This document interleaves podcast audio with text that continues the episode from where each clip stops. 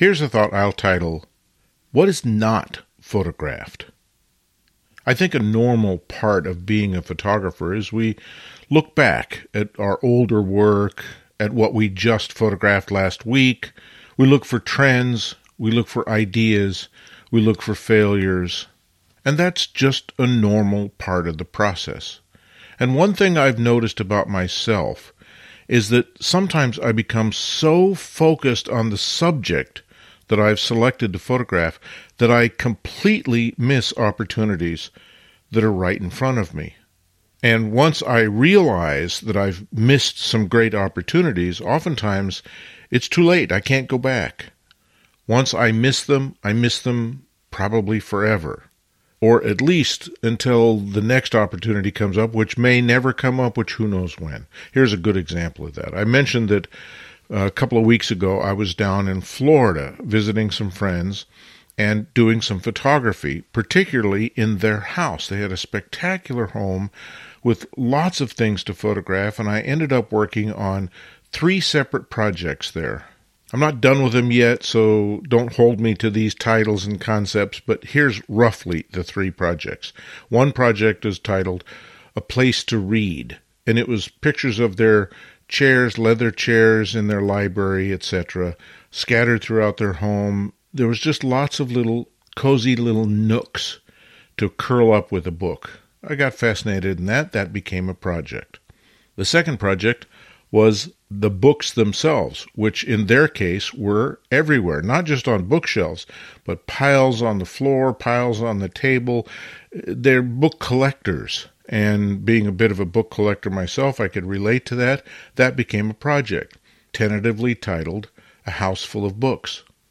And then the third project was really different. They have a lanai out back next to the pool, and the lanai has a structural cover that is screen so that the fresh air can get into the backyard area of their house, but it also catches all the leaves. The leaves are suspended on these big squares of screen, and so I was photographing up at the leaves randomly scattered on these screens that have, of course, a grid pattern to them, and I thought the interplay between the randomness of the leaves and the grid pattern of the screen was quite fascinating, so I did a number of photographs of those. Don't have a title for that yet.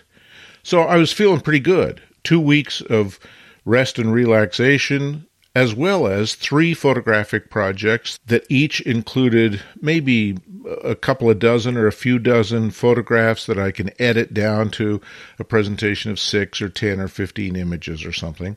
So I was feeling really good about that.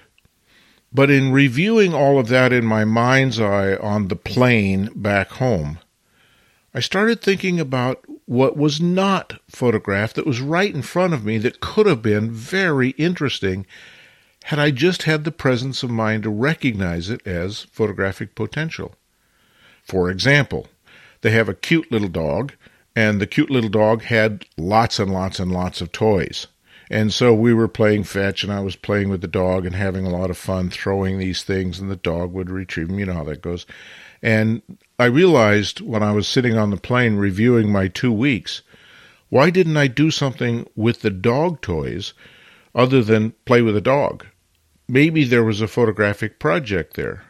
I don't know what, but it might have been, and maybe it included the dog, maybe it didn't include the dog, but it was there, literally, in my hands, and I didn't do anything with it to tell a story about either the toys or the dog or, well, I don't know what, but that's the point. I didn't explore it. I didn't photograph something that could have turned into an interesting project. I didn't make any photographs of their pool, and there were lots of opportunities there with interesting reflections and patterns in the water, etc. Their yard has a couple of dozen giant oak trees in it that are twice as high, 3 times as high as the house. Very old oaks. The whole neighborhood had them, but their yard was filled with them, and I wish I had thought about doing something there, but again, it just never occurred to me until I got on the plane. Why didn't I photograph their oak trees? For reasons I'm not sure I understand, they had lots and lots and lots of glassware. Maybe they collected it or something. I don't know. but wine glasses and drinking glasses and all kinds of glassware has lots of photographic potential, lots of ways it gathers and refracts the light. I didn't do anything with that. Out front was an old town car that was more or less beyond its days of usable service, and it could have turned into an interesting photographic project of the rust spots and the wheels and this and that and the other thing of this giant old car. And then while I was there visiting, I was shown lots and lots of collectible medallions. These are things that look like, giant coins that are made to commemorate all kinds of different events and people and anniversaries and whatnot. They had a huge collection of these things, and they were all this beautiful metallic, and I didn't take the opportunity to make any photographs of that. It's fascinating to me to think about what is not photographed. There are opportunities around us wherever we are, probably in our own house to the same degree as I was witnessing in this house of a friend. But yet, we don't always see them.